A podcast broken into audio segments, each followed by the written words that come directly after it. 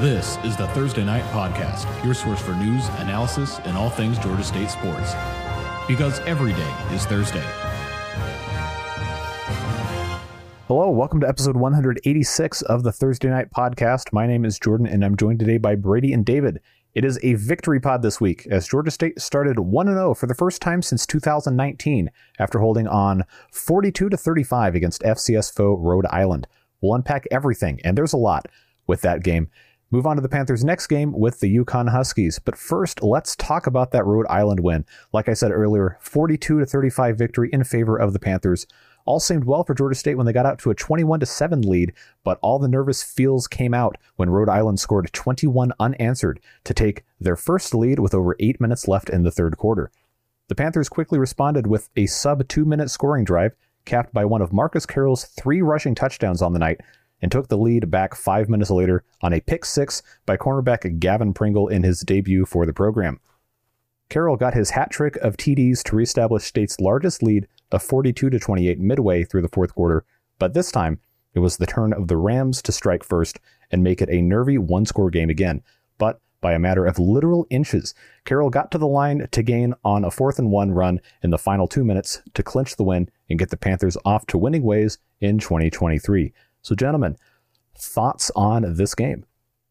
I think it was more uncomfortable than a lot of people would have wanted. I also don't know if that's a bad thing. Like, at, at the first thing to say is it was a win. They needed to win no matter what. Um, but I honestly think it'll age pretty well that, okay, it was the FCS team. You wanted to win more comfortably.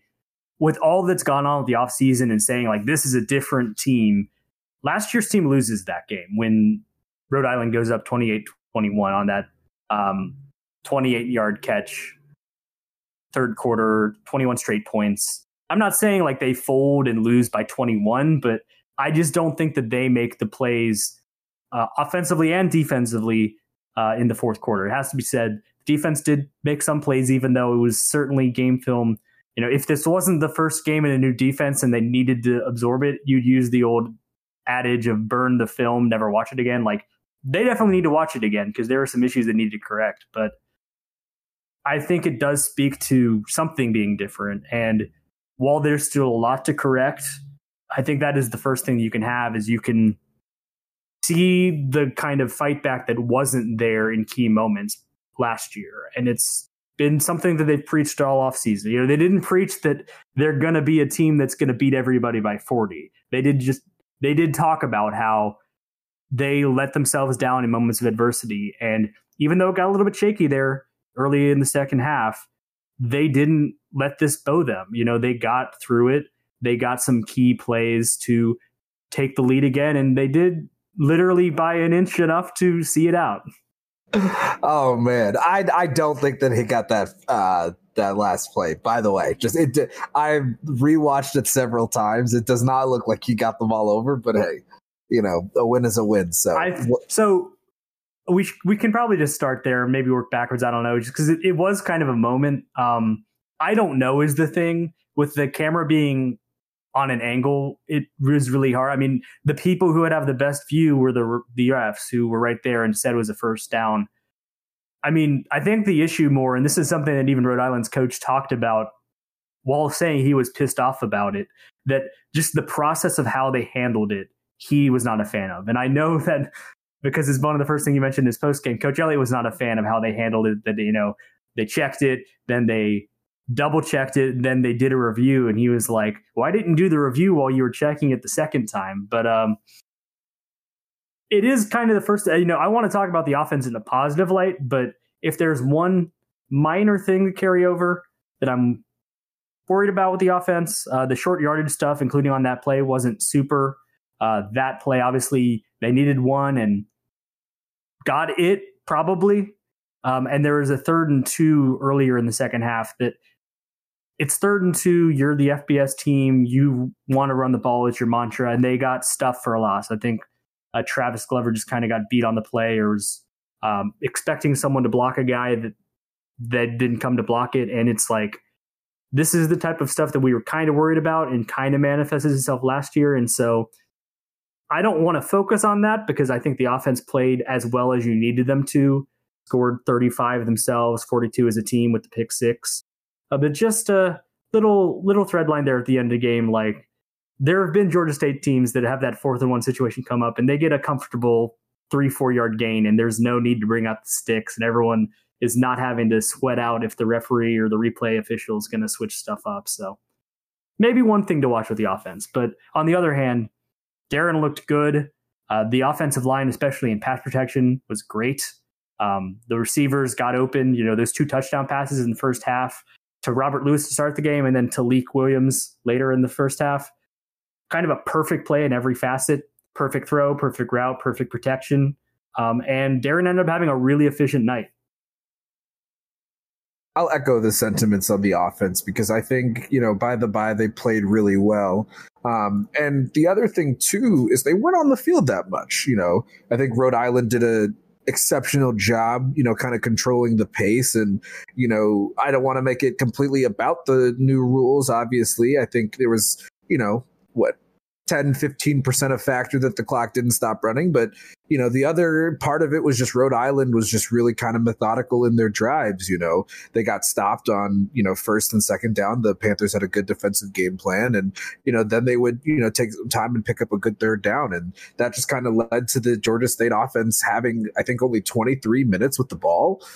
They had the ball for 23 minutes and still scored 35 points. You know, not every play was a big play, but at the same time, though, they kind of, I, I really feel like they did what they wanted to for the majority of the game, even when some of the short yardage stuff wasn't working. Even when I think early in the second half, when uh, when Darren was passing, you know, there was a couple of drops and a couple missed plays, but you know, I still felt like they were getting whatever they wanted when they you know when they needed to. A, a, lot of the big explosive plays in the second half specifically were just you know Georgia State kind of doing that thing that you just mentioned, where they said, "All right, you know, enough is enough. We're an FBS team. We're just going to play and you know."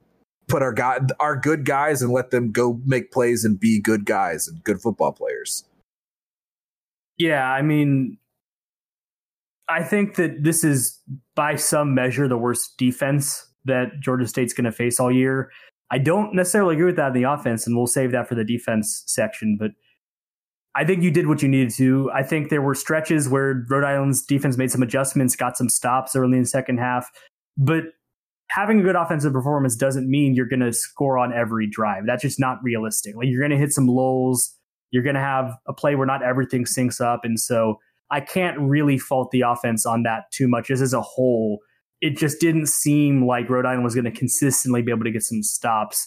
And the thing that I was worried about in the first half, where they just weren't running it as much, part of it was they were scoring super fast. And that was the other thing with the time of possession is the reason it was 23 minutes is they put together some quick scoring drives, namely the first one where they were up seven nothing before you really even blinked. Uh, but as the game went on, they started leaning on the run game more. And I think Marcus Carroll's 63 yard run that set up the uh, the final touchdown of the day for Georgia State made the run numbers look really really good when maybe it was just like a solid run game performance, but also those those those yards count. So you still got to 231. I think you saw lead back Marcus Carroll, and while I think you're going to mix in some guys a little bit more, including Darren, in more games the rest of this year, like how could you not see that Marcus Carroll incur, uh, that Marcus Carroll performance and be encouraged. Like he did everything you would have asked, and he did it by himself. And I'm feeling pretty bullish on me being the only one who felt like it was going to be the Marcus Carroll show. Uh, through one week, it appears that they're definitely going to lean on him. And yeah, I I think that you you saw enough of what you needed to from the offense, and they're going to get tested in a bigger way by everyone left on the schedule. You know, the defensive side you're not going to play another FCS team with less scholarships, with less just overall talent. But that doesn't mean you can't applaud the overall what you did because defense sprung some leaks, but I really don't think on balance the offense did anything you could really look back on negatively, especially because no turnovers. And that was the thing that I have always emphasized in games like this. Like you can't give the FCS team that big momentum play. And some of those happened the defense allowing some big shots, but there was never that thing where it was like a strip sack or a, a bad pick. the offense took control of the ball and seemed in control all night. And I think a testament there is to Darren just being comfortable in control of everything. And I will argue outside of, you know, I think there was a third down in the second quarter where Darren threw it down the sideline. Um, I believe it was an incomplete pass to Robert Lewis that was, you know, you could probably argue some DPI or just, there was at least contact. Outside of that pass, I don't even think there was another pass where Darren even put the ball in harm's way. Um, and made it close to where you know there was a guy who could intercept it. There's a couple of other passes that weren't great. Um, I think there was one over the middle that like got tipped a little bit. Um, but I, you know, I'm not going to sit here and say that that's on Dare. Like, yeah, obviously, quarterback makes a better pass there. You know, the ball doesn't get tipped, but you know, I, I thought they did an exceptional job. You know, just in the turnover battle in general, um, because you know the defense found ways to make plays. I mean, you know, like you said, we'll talk about the defense, but both of the interceptions on defense were huge. Um, and you know, that's at the end of the day, when your defense is, you know, getting kind of moved on, that's what you want. That's how you, you know, prevent points. And, you know, you just, you find ways to make plays, even if it's, you know, a false start or whatever that kicks, you know, forces a re kick and a field goal that doesn't go in. That's just, you got to find ways for stuff to go your way. And I think that's, they did a really good job of, you know, controlling the turnover battle in a way that allowed them to, you know, stop Rhode Island in a second way. Yeah, and there's another piece to this on like just the play calling game call side, the game plan with the running game. Like I talked about a little bit of a watch this space with the short yardage and everything, but the other part of it is that I don't think that they showed all that much as far as their run concepts. There were a couple of read option design run type runs for Darren, but I don't remember a single counter run. I don't remember any stretch play to the outside it felt like they really leaned on their bread and butter and they weren't going to you know either from a showing it on film point of view or whatever it was it felt like they really simplified because they felt like they'd be able to do what they wanted to against rhode island. And you know on balance with 231 rushing yards they did they got the big play. Uh, shout out amon green coming on 12 personnel on that 63 yard run. I think more of that would be helpful with the blocking up front on these short yardage i think. Definitely that's the little secret weapon that georgia state has because we didn't see any real, you know, tight end down the seam in the receiving game, but Amon Green and Chris Byrd graded out as the best run blockers in week one for Georgia State. So I certainly think that if you're going to get bigger there and use those guys more, that would help with that. But aside from working in a couple of those little formational things, it really felt like they kept it simple. And so some of what I'm saying might be, you know, redundant when they show some more looks in the run game and they make the defense think about okay, they might go this way, they might keep it with Darren, and that'll open everything else up, even if it's the same call. So I do hold judgment for that reason as well. I thought, you know, even Georgia State playing Rhode Island, not feeling like it's a game they're going to run away with, wasn't going to show everything. And even in a run game that's generally pretty simple, I still felt like they saved some bullets for the rest of the season. All right, we've talked offense enough, you know, and I think the defense is probably going to be the more controversial um, side of the ball. So I'll, I'll let you lead off because I feel like I have a contrarian take on the defense. I mean, it wasn't good. I, the thing that I would say is that Rhode Island has a seven year quarterback, former power conference guy, Kasim Hill, a good offensive line that Coach Elliott referenced, good receivers. I was impressed with the plays that they made in the receiving corps there. I think that as the season goes on, the Rhode Island part of it will not age badly in that I think they're going to stay in the, the ranked realm of FCS. They've got some guys, especially on that side of the ball. And where I did feel confident in saying that's the worst defense Georgia State's going to play all year, I'm pretty confident the other way in saying I don't think that's the worst offense, especially the passing game. And there just aren't that many passing units in the Sun Belt or in the remaining non con, LSU aside, that are really going to look to exploit in the passing game like that. Though putting that film on tape is going to make offensive coordinators think about it. But putting that aside, I think we were worried. The one worry out of all of them was that with not having a spring practice, with not having been in this scheme before, only having fall camp to install the defense was going to mean it was a little bit slow to get everyone comfortable in what they were supposed to be doing. And you saw that. You know, Rhode Island, like I said, got some players, but you also made it too easy for them.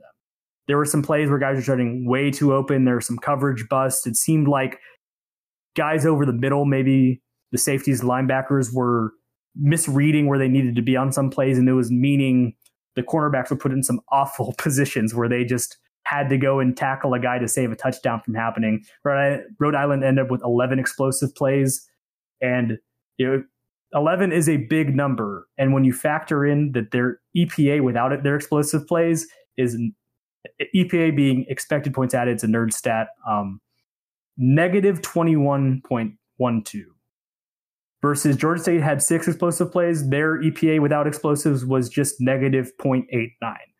So when Rhode Island wasn't getting those big chunk plays, you were doing a pretty good job. And that goes on to the first down, second down, pretty good. The issue was the third down. 13 of 20 defending them. And that's where three of the touchdowns happen.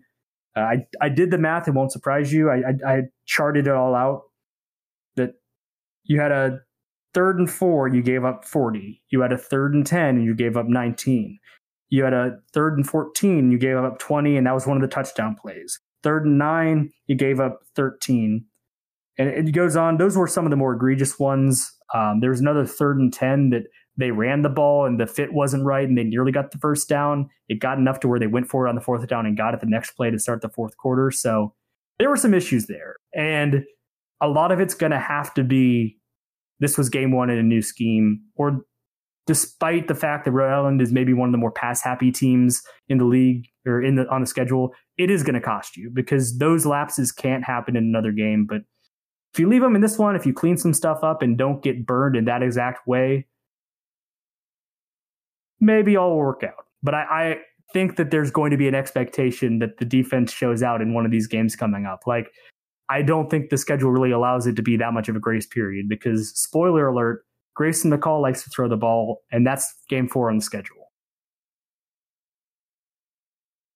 Okay, maybe our takes are not so contrarian. Um, I mean, look, I would much rather a defense that had, you know, lockdown corners, safeties that hit hard and are bull rushers, um, or you know just a, a, defensive line that's getting sack after sack and forcing pressure throw after pressure throw. I really think a lot of the success that Rhode Island had, you really just have to tip your cap and say that that dude who was under center was a baller, you know. And I, I think yes, there were things that they could have done. There were some there were some blown plays. Um, you know, they they by no means played a great game. Um, you know, and Kasim Kasim Hill made them pay. You know, if Georgia State's cornerbacks were out of position or if the safeties were, you know, looking to do something um, and they weren't in position, Kasim Hill absolutely made them pay. Um, but I mean, look, like I, one thing that I really enjoyed about watching the defensive performance was just how it seemed like they had control on first and second down. It really did take a lot for Rhode Island to, you know, they, they really forced Rhode Island to earn a lot of the yards and a lot of their points. And I think that to me is the sign of a defense that can at least improve. You know, if you if you if you talk about the, the defense and say, hey, look, you know, you were getting to third and mediums in the first half, a lot of third and mediums, and they were just converting. They were finding a way, you know, a step faster for a defensive lineman or a linebacker. And, you know, Hill would have gotten a sack or, you know, a little bit of a different play design and a different read from one of the linebackers. And, you know, the running back doesn't slip out on a wheel route or whatever. I really think as the season goes on, those are some things that you can fix as long as health is there um, as long as you find comfortability in the defense. Um, because I, you know, I, you know, when we were chatting about it yesterday, we talked about uh, predictability. You know, on third down, I thought the defense got a little predictable. Um, they blitzed a lot on third down, a lot of third down man blitzes, um, and I, I don't think that that's a bad thing um, in terms of what the scheme was. I just think, you know, if you if you get to 13 third downs and you're kind of running the same play, like a quarterback who's been in college for seven years can see that. You know, a team with a good offensive coordinator will pick up on that. And, you know, Rhode Island made Georgia State pay for doing that. So I think you know, getting some guys comfortable in their roles, getting, you know, more familiarity with where guys are. They cleaned that up, and this defense could be a defense that actually is shutting people down. Um, if they just were to repeat some of what they did on Thursday of last week. Um, I want to use this moment also to shout out uh, Pringle. Thought he had a really good game. Um, he obviously got the the pick six, um, which was great. You know, was a little bit of an overthrow, and he just happened to be there. But I still think he played a really good game. And you know, you still have to catch the ball. How many times have we seen a Georgia State cornerback get the ball thrown to his hands and still not catch it? Um, I can't remember if 2021 or 2022 was the like historically there has not been any interceptions year, and it was like game eight or whatever where they got it got 2021. Yeah, that's what I thought. Um, you know, I, I remember the first couple of games that year where I think uh, there was like three or four balls thrown right at guys' hands, and they just completely missed them. So, you know, I will give him his props for catching it um, and having the running lane. Um, you know, it's early season. I think there is still a chance for the secondary to be a good one. You know, they will determine how high their ceiling is you know, there's there's definitely talent there, and I and I like the way that they rotated guys out. Um, gonna need to see a lot more um, from guys who we expected to be starters. You know, I think I won't sugarcoat it. Tate had probably one of the worst games on the defense. Um, it just really was not good. Um, he tackled well, which is nice, um, but that's he's you know it's got to be better in coverage. So yeah, we'll on the see. the first touchdown in the second half, the big busted play that Savage got the touchdown catch on. From what I read, and you know, I'm just a guy. I don't know what Bryce Keith's responsibility on the play was, but it looked like Bryce Keith got put in a difficult spot where running back was coming out of the backfield on a wheel route, and he went to cover him because he was going to be going down the sideline. And because of that, Savage blew past him, and Jalen Tate was not in the middle of the field where he was lined up. He had darted in towards what looked to me like a covered guy. It looked like it was somewhere where it was in the zone of Venziao, I believe it was the linebacker. And that was the common thing with just guys over the middle on some less big plays, but it also happened in some short and like medium downs. You had guys where I felt like they just had information overload. They saw someone to their left. They went for a split second that way, and that was enough space. Uh, they left the guy open in the zone. And like that's the stuff that feels more correctable because I think it's a good unit. Like I would not have expected to sit here talking about like, man, the linebackers needed to play better, but I think they struggled more than anyone else, them and, and Tate and the safeties. Um, it was encouraging to see Taiji Leach, who didn't start but came in and played some more reps in the fourth quarter. I think I'd expect to see more of him, and it was interesting. Uh, even after that just electric pick by Cody Jones, uh, Isaiah Guy, redshirt freshman, got some time at the star position and looked pretty good as well. Graded out pretty well for PFF college, and the snaps that he got. So I'd be interested to see him play more.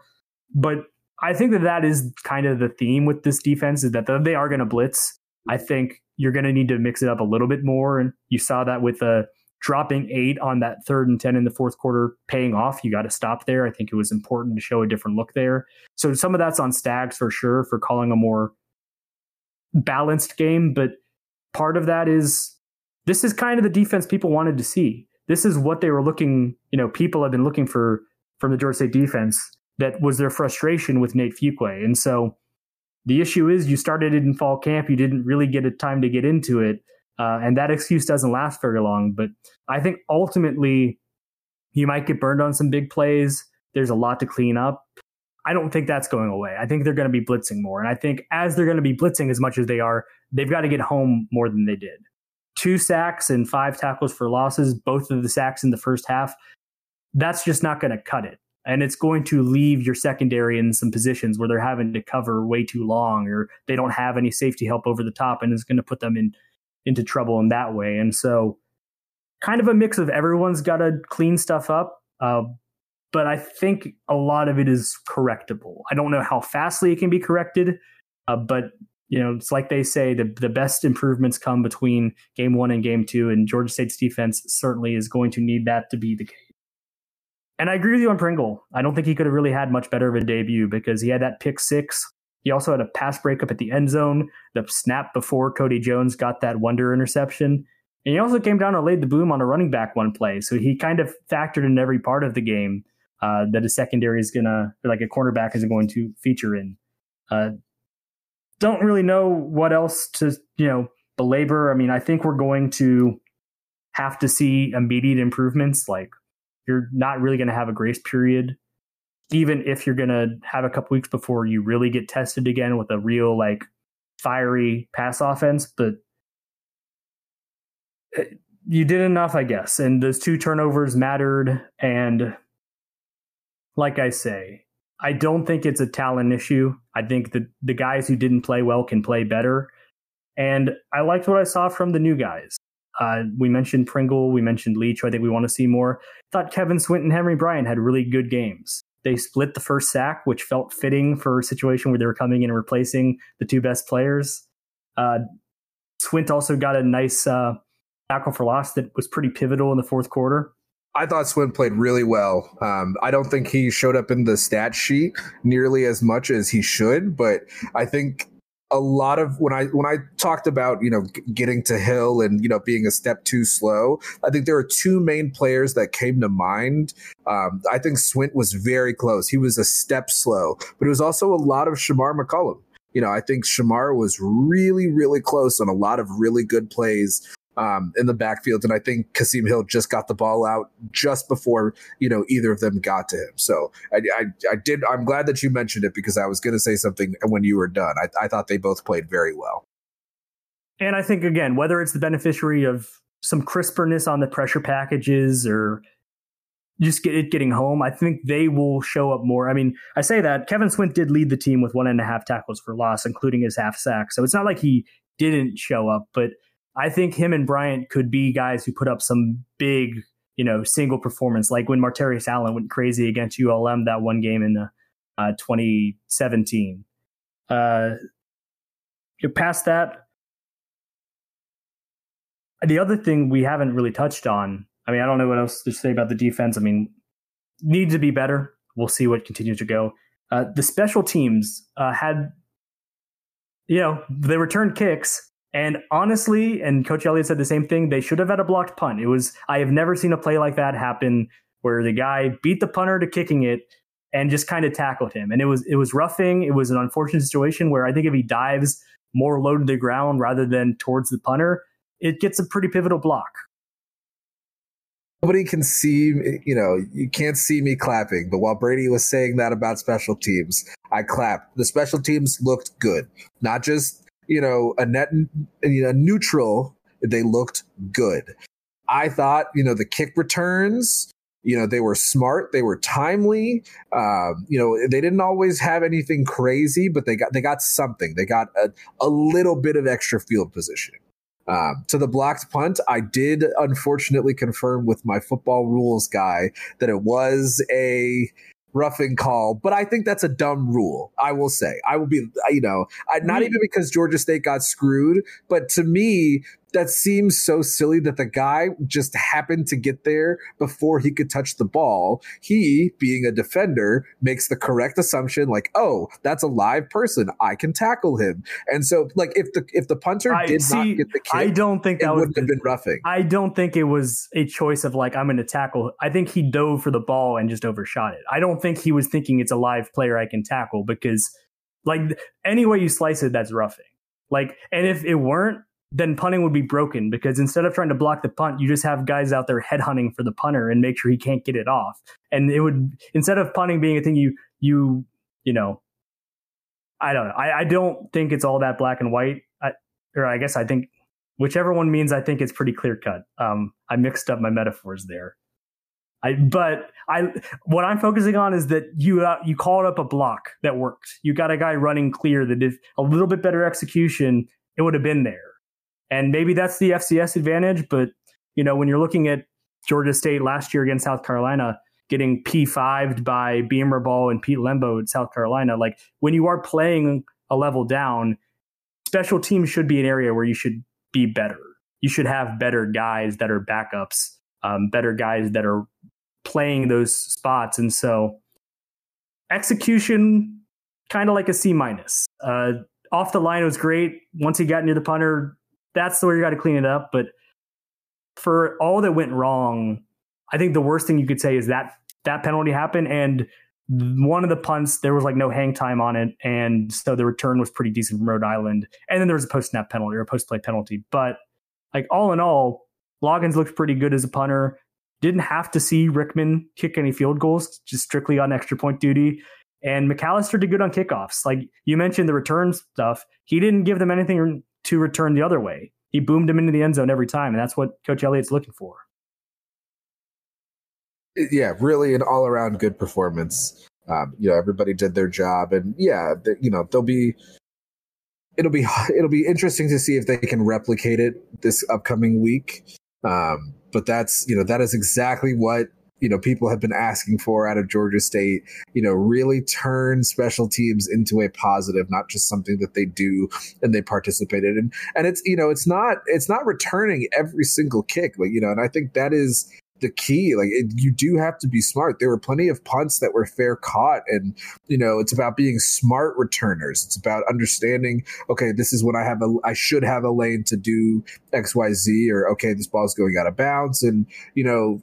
For the guys doing kicks and punts, like it's about finding ways to use your leg to avoid big returns. And I think they did, like you said, I think they did a really good job of avoiding huge returns on the other side as well. I guess my kind of final thought with this game is uh, we kind of wrap up this game and move on to the other stuff on the agenda. I mentioned, you know, I think last year's team loses this game, sad as it is to say. Going the other way, though, just kind of put it into what can get better. When they're up 21 3, or sorry, when they're up 21 7 and got that Cody Jones interception in the end zone, followed up with a fumble snap by Darren, a bad drive after that, there was a false start that drive that backed up an even deeper third and long. And that's when the bad punt happened where nice return, post play penalty basically erased the net gain of getting that interception in the end zone because Rhode Island started like at the plus 32.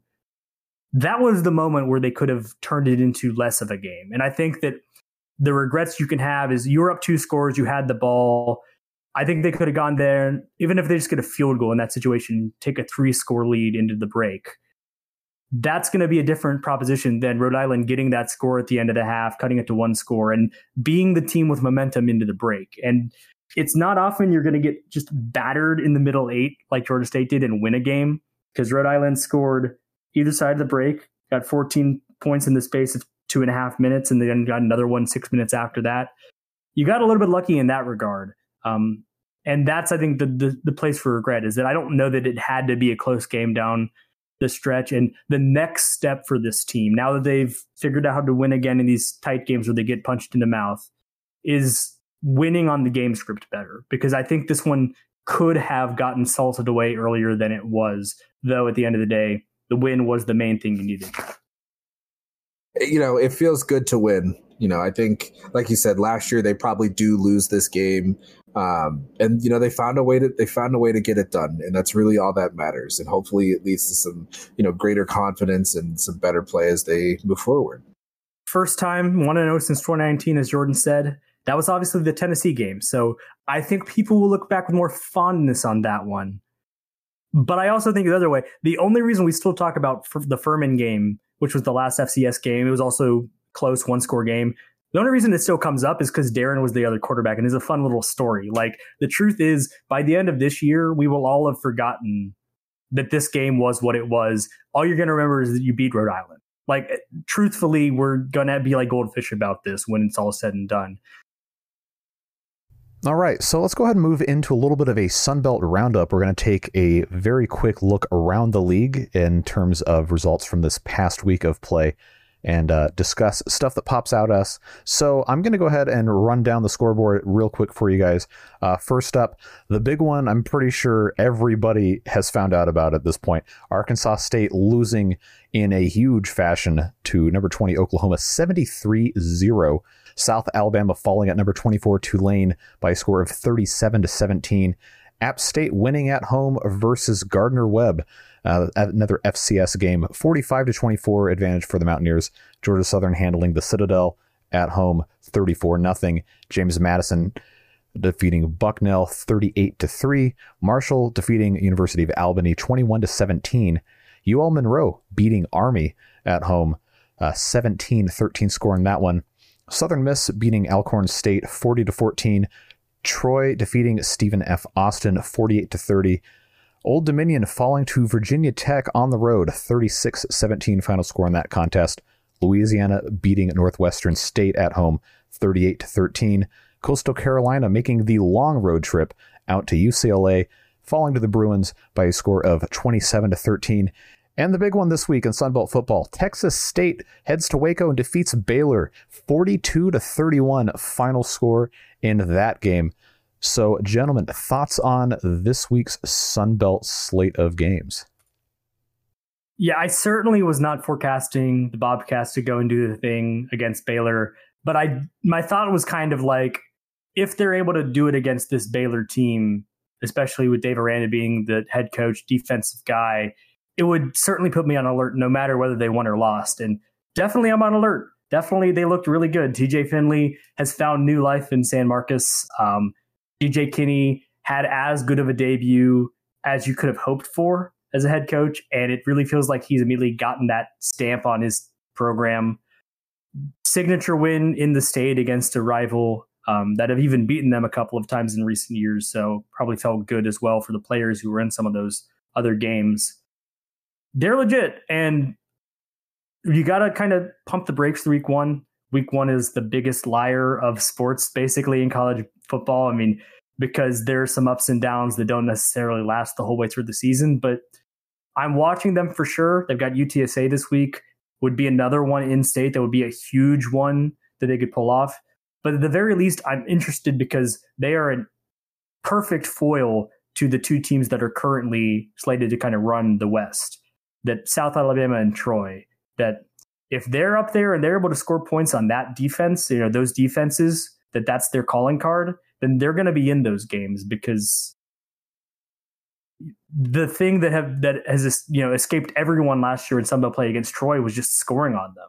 And so if you got a team that looks like they can score just about anyone, drop 40 on just about anyone, I would be worried in those, you know, film rooms getting ready for those games when those are on the schedule for those guys. My takeaway this weekend really was just that even when you want to count out a Sunbelt team, you know, you, you really have to start pausing. Um, Texas State, you know, you touched on it. Obviously, they did, you know, their thing.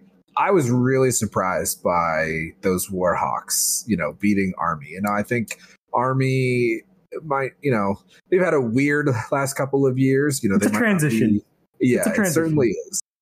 Um, but still, you know, I I don't know that I expected ULM to win. And I mean, they did. Like they went into halftime down ten to three and scored. You know, outscored Army fourteen to three in the second half, specifically in the fourth quarter. You know, that's that's very good. I, I just really, I think you said it great. The first week does lie to people, and I'm trying not to change my outlook on both of these teams.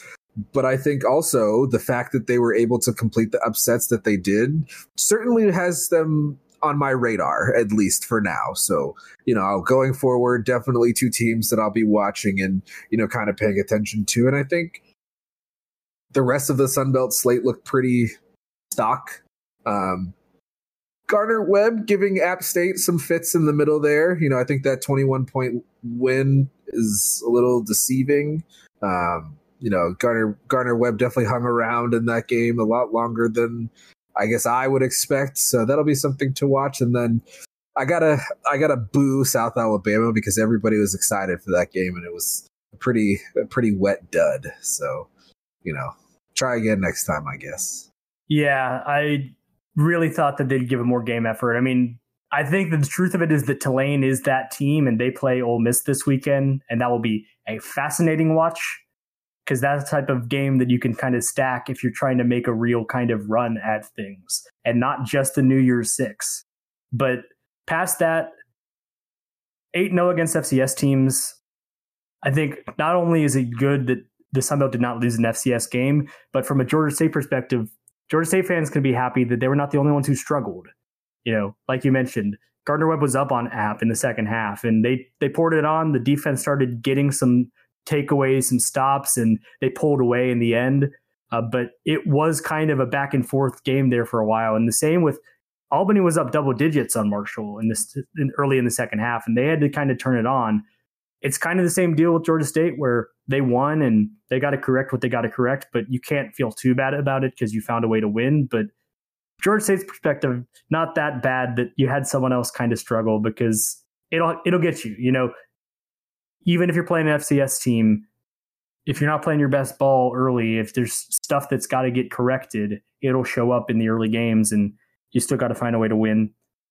Certainly, uh, feel bad for just the collective of Arkansas State. Um, that one, that one's brutal. Uh, I had that on my main TV on Saturday. I was able to watch the games because of the Georgia State game being on Saturday for approximately two game minutes because it was 14 nothing very early and I was like, "Oh dear, that's how this is going." And it kept getting more incredulous like, "Not another one, not another one." And the thing working against Arkansas State was that Jackson Arnold, the backup quarterback for Oklahoma, is the guy that I think a lot of people think might be the starter before the year's up. Certainly is the future starter. So it's not a traditional situation where having the backups come in is any kind of form of calling off the dogs because Oklahoma was in no interest of softening anything uh, with that quarterback battle going on. So just kind of brutal draw there. Um, really, uh, Texas State and ULM were kind of the other ones in the the cellar of the West, where it's like, all right, you had these teams play better in week one and get some wins. Signature one in Baylor's case. Uh, there's not really anything you can take positive from that for Arkansas State, and so I fear for their season um, without getting too overreading on week one. That's just brutal stuff. All right, so let's go ahead and move on to this week's contest. UConn, Saturday at 7 p.m. Eastern on ESPN Plus from Center Parc Stadium. Blackout game. The Huskies are 0 1 on the season so far, coming off of a 24 14 loss to NC State up in stores at the same time GSU was stuffing out their win over Rhode Island last Thursday. It's a return for former Atlanta Falcons head coach Jim Mora, who is in his second year at the helm for UConn. He's amassed a 6 and 8 record for the school and led them to a surprise bowl appearance in 2022. He has an overall college coaching record of 52 and 38, including his time at UCLA from 2012 to 2017. This will be the team's first meeting in football, with Georgia State heading up to Connecticut to complete the home and home next November. So, gentlemen, thoughts on the UConn Huskies? Yeah, I mean, I think that it's still the situation where you look at it as a game they certainly will want to take away as a win, given their season goals, uh, given what's left on the schedule. Kind of the polar opposite where Georgia State got tested by a, a FCS team. They went the other way. They hosted NC State of the ACC, and so it was kind of more of a still not an easy situation to gauge because it's not going to be their week in week out opponents. Um, certainly, one of the better defenses they're going to go up against. So it's definitely hard to judge the offense based on that one game, but just based on how they were last year, they averaged 19 points a game last year on offense. It doesn't feel like the type of offense that is going to test Georgia State in the same way that Rhode Island did. And I don't mean to say good versus bad.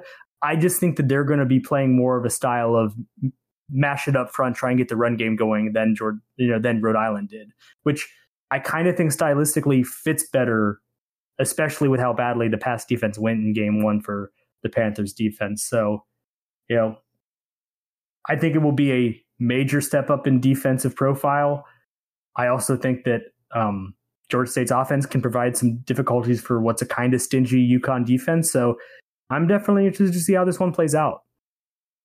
Stingy is a really good word because uh, after so before September 25th last year, here are the following points allowed for UConn's defense or team, I should say.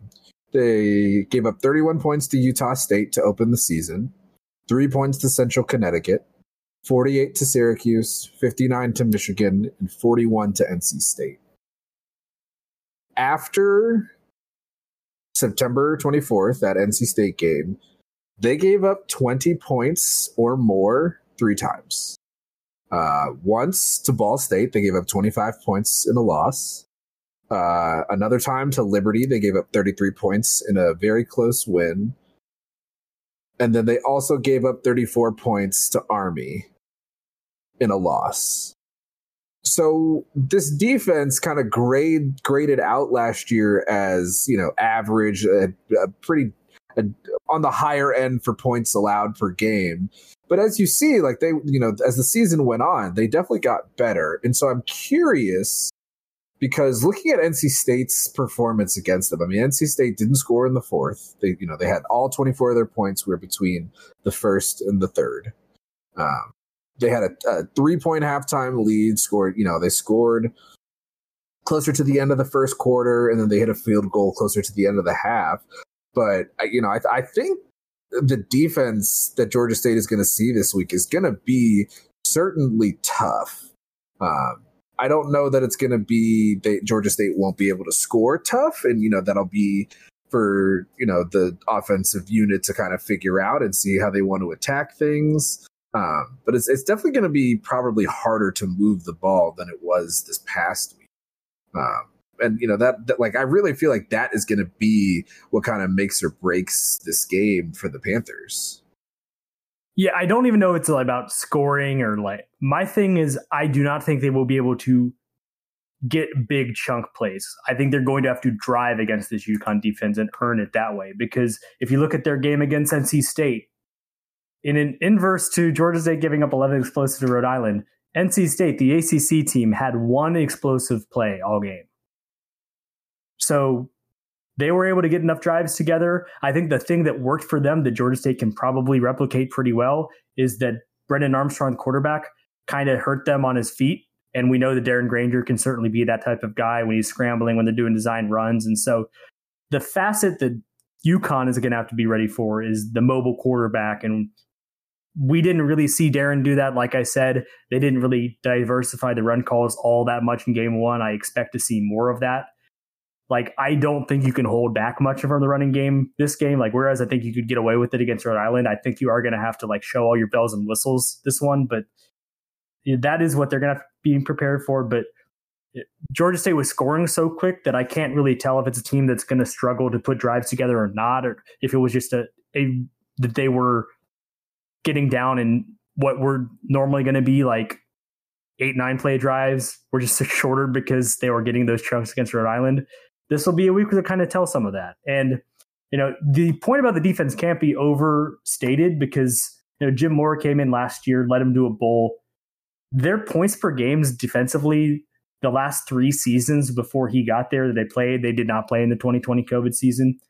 38.5 points per game in 2021, 40.5 points per game in 2019, 50.4 points per game in 2018, going 1 and 11. Jim Mora is not only the head coach, but he is also the defensive coordinator for this team. And so, my thing I always go to when I'm trying to evaluate head coaches, it's kind of stupid, but it's worked out as a little axiom I do so far is like how would they, their unit, their whatever specialty goes for the team. And if they're a team that doesn't do that well, I get a little bit scared. You can't be, you know, you can't overtake a defense any quicker and better than he's really done because it was dire up there the seasons before he got here. And he's kind of turned it into this is their strength of their team. And it was, you know, clearly the opposite of that in years prior. I'm sorry, just to back up, you said 50.4 points allowed? That is the game? numbers I'm looking at. Per game. Per game. And they played 12 games that year? They played 12 games. See, where you get got is when you give up 56 and you also give up 62 and you give up 49 against Rhode Island and you give up 51, 55, 49, 62, 55, and 57. Like that's going to make your average go up a good bit. When that's the majority of your schedule, you gave up more than 40 points, 50 points, 60 points. That's honestly crazy. Like I, I wish I could even add anything to this discussion. I'm just so dumbfounded by that defense total. Like that that that doesn't even make sense. Yeah, and I mean the takeaway there, aside from just like that is absolutely insane, is that it's clear that Jim Mora knows how to coach, and he's gotten them in one year already, you know, competent professional.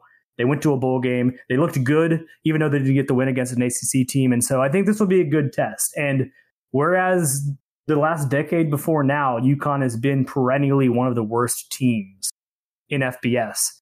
With numbers like that, making it clear why, they've gotten very much competent and they've gotten better to where one, not going to be an easy game, but two, it's going to be a good test and it's going to really show what they can take from the Rhode Island team playing an, an FCS defense and what they can. And then on the other side, just defensively, you just got to not have those mistakes. And we said that last pod before the Rhode Island game, and it went it went pretty terribly. You had a lot of those mental lapses. You had just the breakdowns, and that's what you got to clean up. But it's also going to be a team that's going to maybe test you more in the run game. And I thought the run defense against Rhode Island was very good. Outside of two runs, they did not give up much. They got a 20 yard run and a 14 yard scramble by the backup quarterback, and that was it. So I think you feel pretty okay about where the Georgia State run fits were, and you're just to have to do that again because,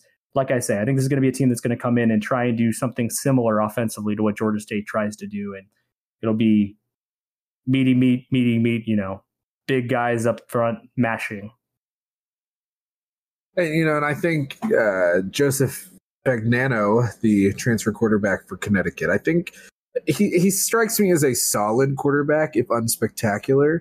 Um, I think Georgia State historically has done pretty well against guys like this type. You know, he's not he's going to run the ball only a little bit. You know, he's not a guy who's going to have you know prolific rushing numbers. You know, he's not going to throw the ball all over the yard. You know, last year I think combined rushing and you know passing, he was a touch over 2,500 yards. You know, not accounting for sacks. So I, I, think he's definitely a guy that's shown that he can, you know, put the ball where he needs to and doesn't make a lot of mistakes. But he's also not a guy. He's, you know, it's not like they're facing Grayson McCall, um, and uh, you know that matters. You know, I think for the defense, you know, showcasing that the defensive line can, you know, get at the quarterback, can continue to stop the run, like you said, and you know, another good game from the cornerbacks. Like find find some stability with Brightquist and you know Pringle on the other side, find some stability with the safeties. And, you know, is Leach going to be the guy who steps forward? Is Tate just going to, you know, brush off the bad game that was last week? You know, those are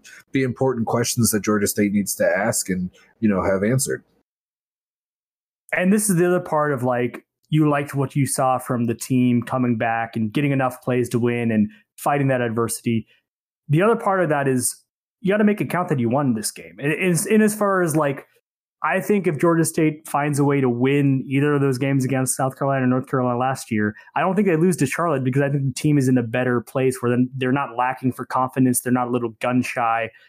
You know, if you go and win this game, you got to make that count in that you got a chance to be 2 and 0 for the first time since 2019. After that, you're going to be setting records every time you win a game without losing because that's just not been Georgia State's MO. And so if they're able to take you know, truthfully do the thing where it's like it's easier to watch this tough tape because we got the win and take all the good that they did last week, especially offensively, into this new week.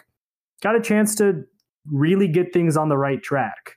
Um, I don't know that this week is really going to make or break things, but I will say that when you look the rest of the schedule, winning against Charlotte and winning against UConn this week will go a lot of the way to making getting six wins easier.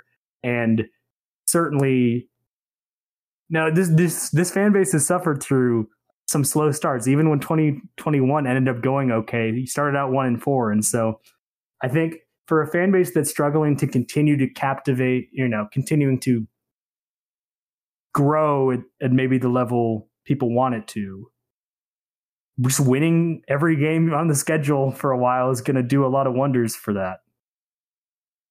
Confirmed, folks. Winning helps people feel better.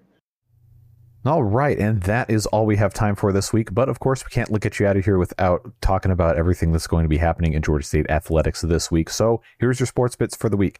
Coming up today, as of the release of this podcast, 7 p.m. and women's soccer travels up I-75 to face Kennesaw State in Kennesaw at 7 p.m. on ESPN Plus, and then on Friday, Men's golf travels out to Scottsdale, Arizona for a three day event at the Mirabel Maui Jim Intercollegiate.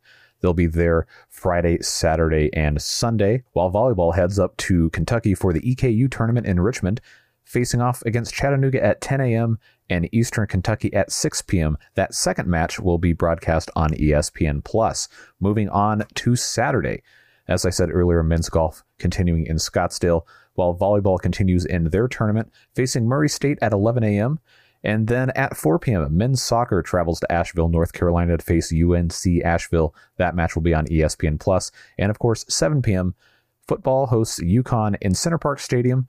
Uh, that game is on ESPN Plus as well as WRAS FM 88.5 with Dave Cohen on the call there. Brady and I in attendance for your live event coverage. And then on Sunday, men's golf concludes their trip to Scottsdale, and at 2 p.m., women's soccer heads to Montgomery, Alabama to face Alabama State. And then finally on Tuesday, men's soccer travels to Spartanburg, South Carolina to face USC Upstate at 7 p.m. And that's it for your week in Panther Athletics. Hope to see you Saturday evening in Center Parc Stadium to face UConn. Until then, have a fantastic rest of your week and go Panthers.